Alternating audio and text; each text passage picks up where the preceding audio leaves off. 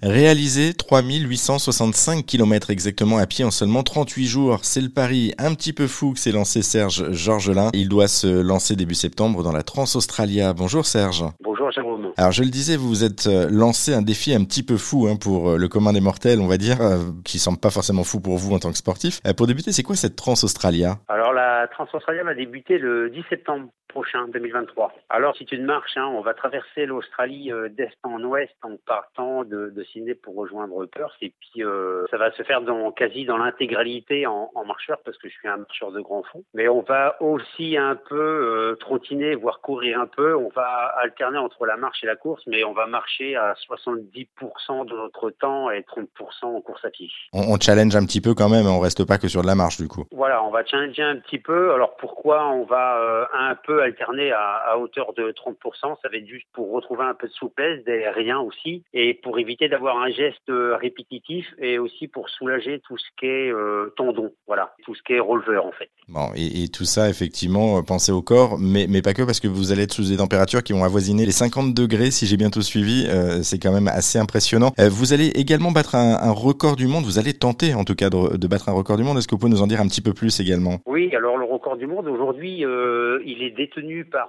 Patrick Malandin qui a traversé l'Australie en 2015 de mémoire et qui a traversé donc c'est exactement la, la, la, même chose, les deux extrémités, hein, qui est parti euh, de, de Sydney, place de l'Opéra pour rejoindre Perth en 3865 euh, km en 38 jours, euh, 12 heures et 52 minutes. Voilà. Donc l'idée, c'est de battre le record de Patrick.